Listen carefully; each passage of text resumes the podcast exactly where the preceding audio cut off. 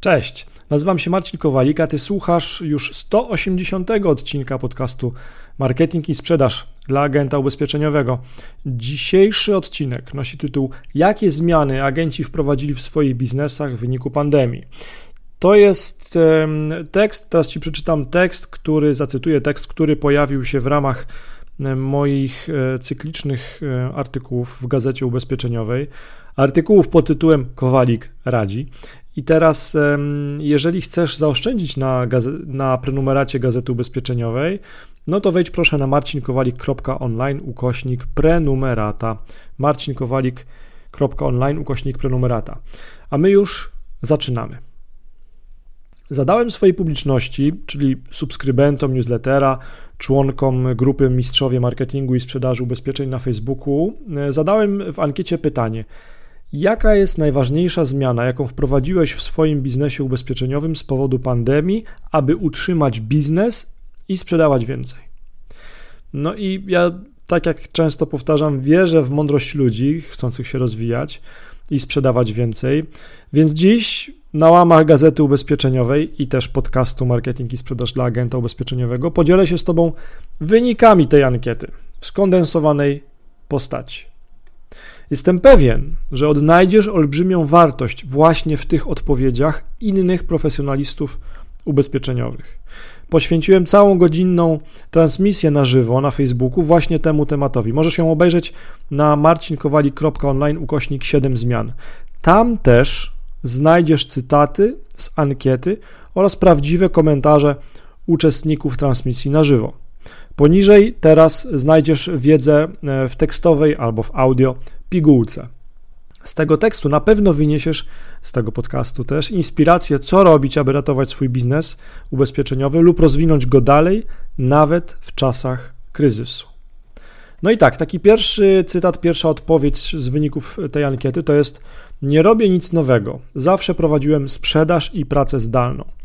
4% ankietowanych odpowiedziało, że praca i sprzedaż zdalna nie są dla nich nowością. Zawsze to robili. Kolejny cytat: Skupiam się na produktach ubezpieczeniowych do zabezpieczenia zdarzeń związanych z pandemią. Kolejna grupa, 4% ankietowanych, odpowiedziała, że skupia się na produktach związanych z zabezpieczeniem skutków pandemii. Kolejna grupa to, to jest odpowiedź, ponowna analiza portfela klientów własnych. 4% to też grupa agentów i multiagentów, którzy postanowili wykorzystać czas na analizę utrzymywanych już klientów. Jej celem tej analizy jest zamiana ubezpieczenia na nowy wariant. Mm, kolejna grupa odpowiedzi to są odpowiedzi, które e, brzmią na przykład tak: Oferteo. Ciekawe głosy pojawiły się wśród 4% ankietowanych. Wskazali oni, że testują Oferteo jako źródło nowych klientów ubezpieczeniowych. Kolejny cytat, kolejna odpowiedź w ankiecie to Proszę klientów o więcej rekomendacji. No i tutaj już mamy większą grupę, aż 14% ankietowanych odpowiedziało, że obecnie prosi częściej klientów o polecenie. Kolejna grupa, też już większa, odpowiedziała, że to, co najważniejsze, to, tą najważniejszą zmianą, którą wprowadzili, żeby utrzymać swój biznes ubezpieczeniowy, to jest praca i sprzedaż zdalna. No i dla 25% ankietowanych nowością było wprowadzenie pracy i sprzedaży zdalnej. Samo przystosowanie pomieszczeń, na przykład domowych, do pracy zdalnej e, może być wyzwaniem. Kolejna grupa i kolejna odpowiedź to jest zaczęłam albo zacząłem publikować informacje o mojej pracy na Facebooku. Największa grupa 46% wskazała pozyskiwanie klientów przez social media czy internet w ogóle jako główną aktywność, którą wprowadzili, aby ratować biznes ubezpieczeniowy w czasie kryzysu. Agenci wskazują, że jeszcze dużo pracy przed nimi w temacie aktywności w mediach społecznościowych, na przykład. Są już jednak pierwsze efekty, co też jest paliwem, aby działać dalej. Wśród serwisów, na których e, aktywni są ankietowani, dominuje Facebook.